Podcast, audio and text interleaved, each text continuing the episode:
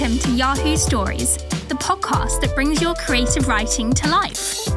This week, Mike Jitterbow brings us The Emperor's Daughter, read to you by David Oyelowo. And remember, you can help us fight COVID 19 in Africa by following the link in the description and donating to GEANCO.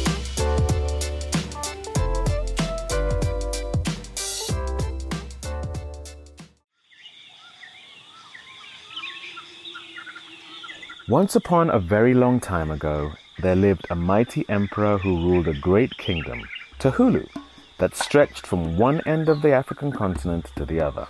The emperor's name was Hulu, which means the most powerful. He had only one daughter, called Kebi, which means the most beautiful in the Tahulu language. The capital of the kingdom he ruled over was called Pulu. Emperor Hulu was exactly 6 feet 5 inches tall and very muscular. He was so powerful and fearsome that even the strongest animals in the forest steered clear of him. Birds even stopped in flight to admire his impressive physique.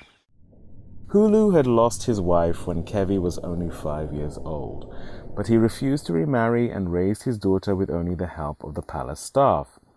He loved his daughter and decreed that she would take over from him as empress when he died. When Kevi was 21, Hulu decided to select a husband for her.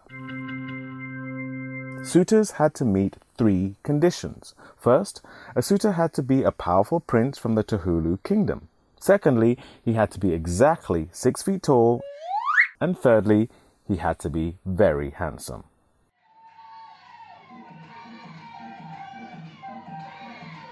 The selection process began with Emperor Hulu sending men to every part of his kingdom to invite interested princes.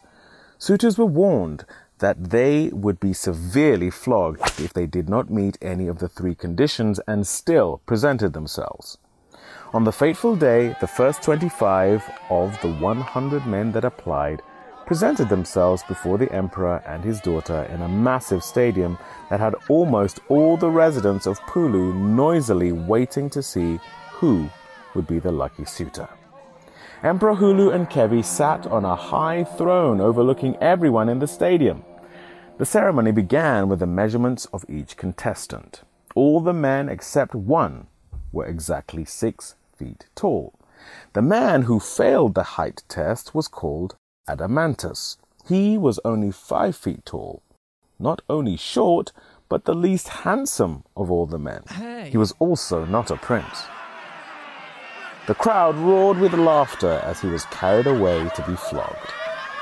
All the remaining men were presented one at a time to the emperor and his daughter, but none of them got selected. They were considered either not princely or handsome enough. The next day, 25 other contestants arrived at the stadium. The crowd was shocked to find Adamantus amongst them. While the crowd hooted with delight, the emperor was furious. He ordered that Adamantus be flogged twice as much as he had the day before. As he was dragged away, Adamantus kept shouting that he loved the princess. I love you! But that did not save him from being flogged mercilessly. Alas, for the remaining 24 men, they faced the same fate as the first set of men and were rejected. To the shock of the emperor, his daughter, and the entire crowd that returned to the stadium the next day, Adamantus was once again amongst the third set of 25 men. This time the emperor was beside himself with rage. The emperor decreed that not only should Adamantus be severely punished, he should be executed if he ever showed up again. The crowd prayed that he would not, for they had come to admire his courage. To the relief of the crowd, Adamantus was not seen amongst the last 25 men that showed up on the fourth and final day. The crowd cheered as one of the 25 was selected as the winner. He met the height requirement, was princely in dressing and carriage, as well as being very handsome. The selected prince called himself Pottle. His long robe was encrusted with gold nuggets, and his walk to salute the emperor and his future bride was measured and majestic. Potil bowed slowly upon getting to the emperor and stayed that way until the blessing rites were over. He then turned and saluted the cheering crowd. The marriage ceremony was held the next day in very sunny and extremely hot weather. By tradition, Kevi was required to stand beside Pottle for hours on end as various medicine men cast away evil spells and the emperor showered blessings on them. They looked the ideal couple. Pottle was tall and handsome with a broad smile on his face.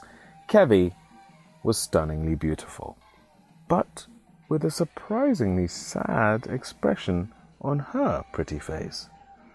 The emperor beamed with joy as he looked admiringly at his soon to be son in law. And then, just as the chief priest was about to pronounce Potil and Kevi husband and wife, something strange happened. A phenomenon so strange that the crowd gasped with shock. The emperor rose from his seat in astonishment as Kevi turned to stare open mouthed at her soon to be husband. Potil, the tall, handsome prince, was getting shorter and shorter by the minute under the blistering sun.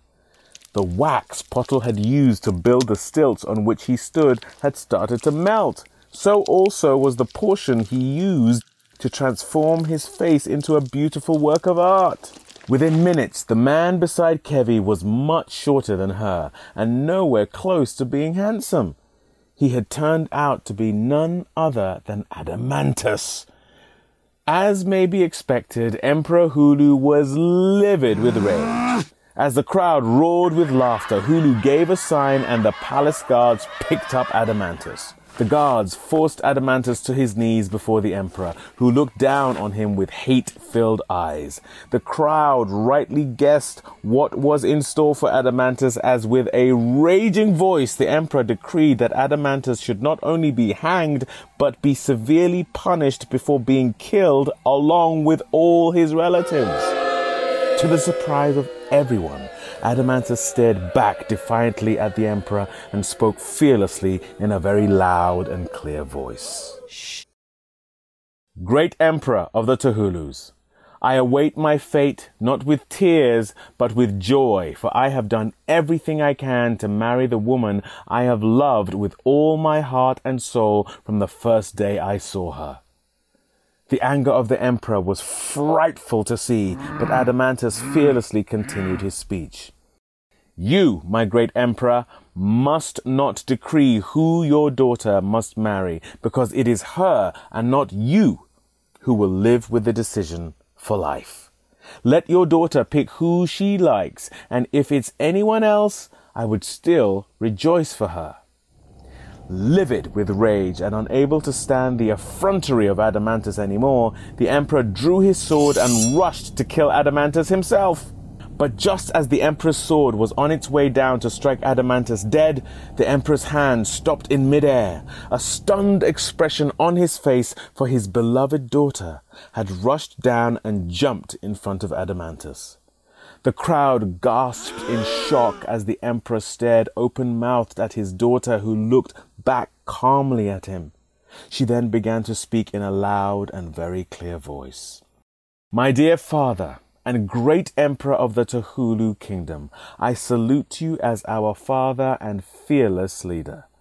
I love you, Father, just as much as you love me, and I know that you want me to live the rest of my life in happiness.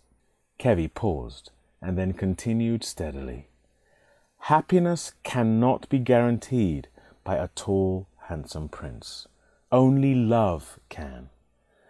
The proof of a man's love for a woman is the extent to which he is prepared to go to to declare and abide by that love.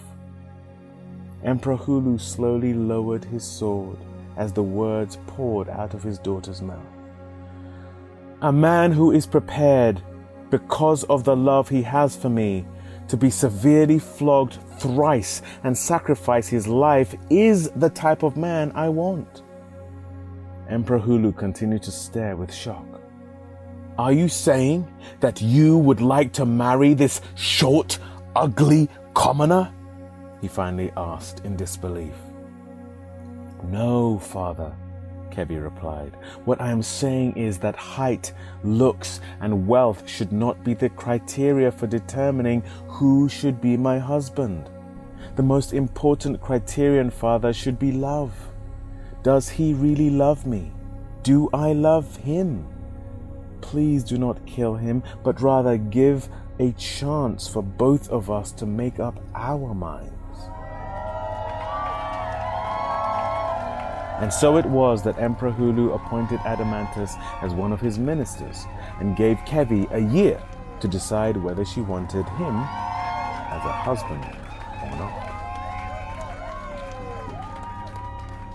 According to legend and the history books, Kevi fell in love with Adeimantus within a short time, and he loved her more ardently in return. They got married within six months. They had five children and lived happily ever after.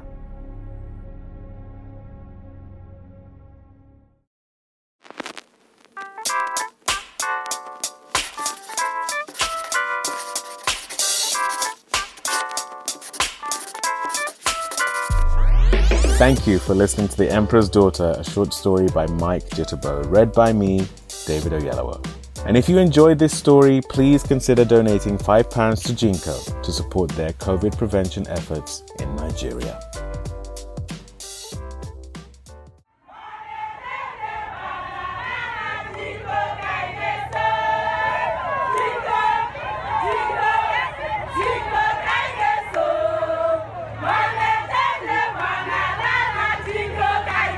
Hello, my name is Afam Onyema, and I am the co founder and CEO of GEANCO.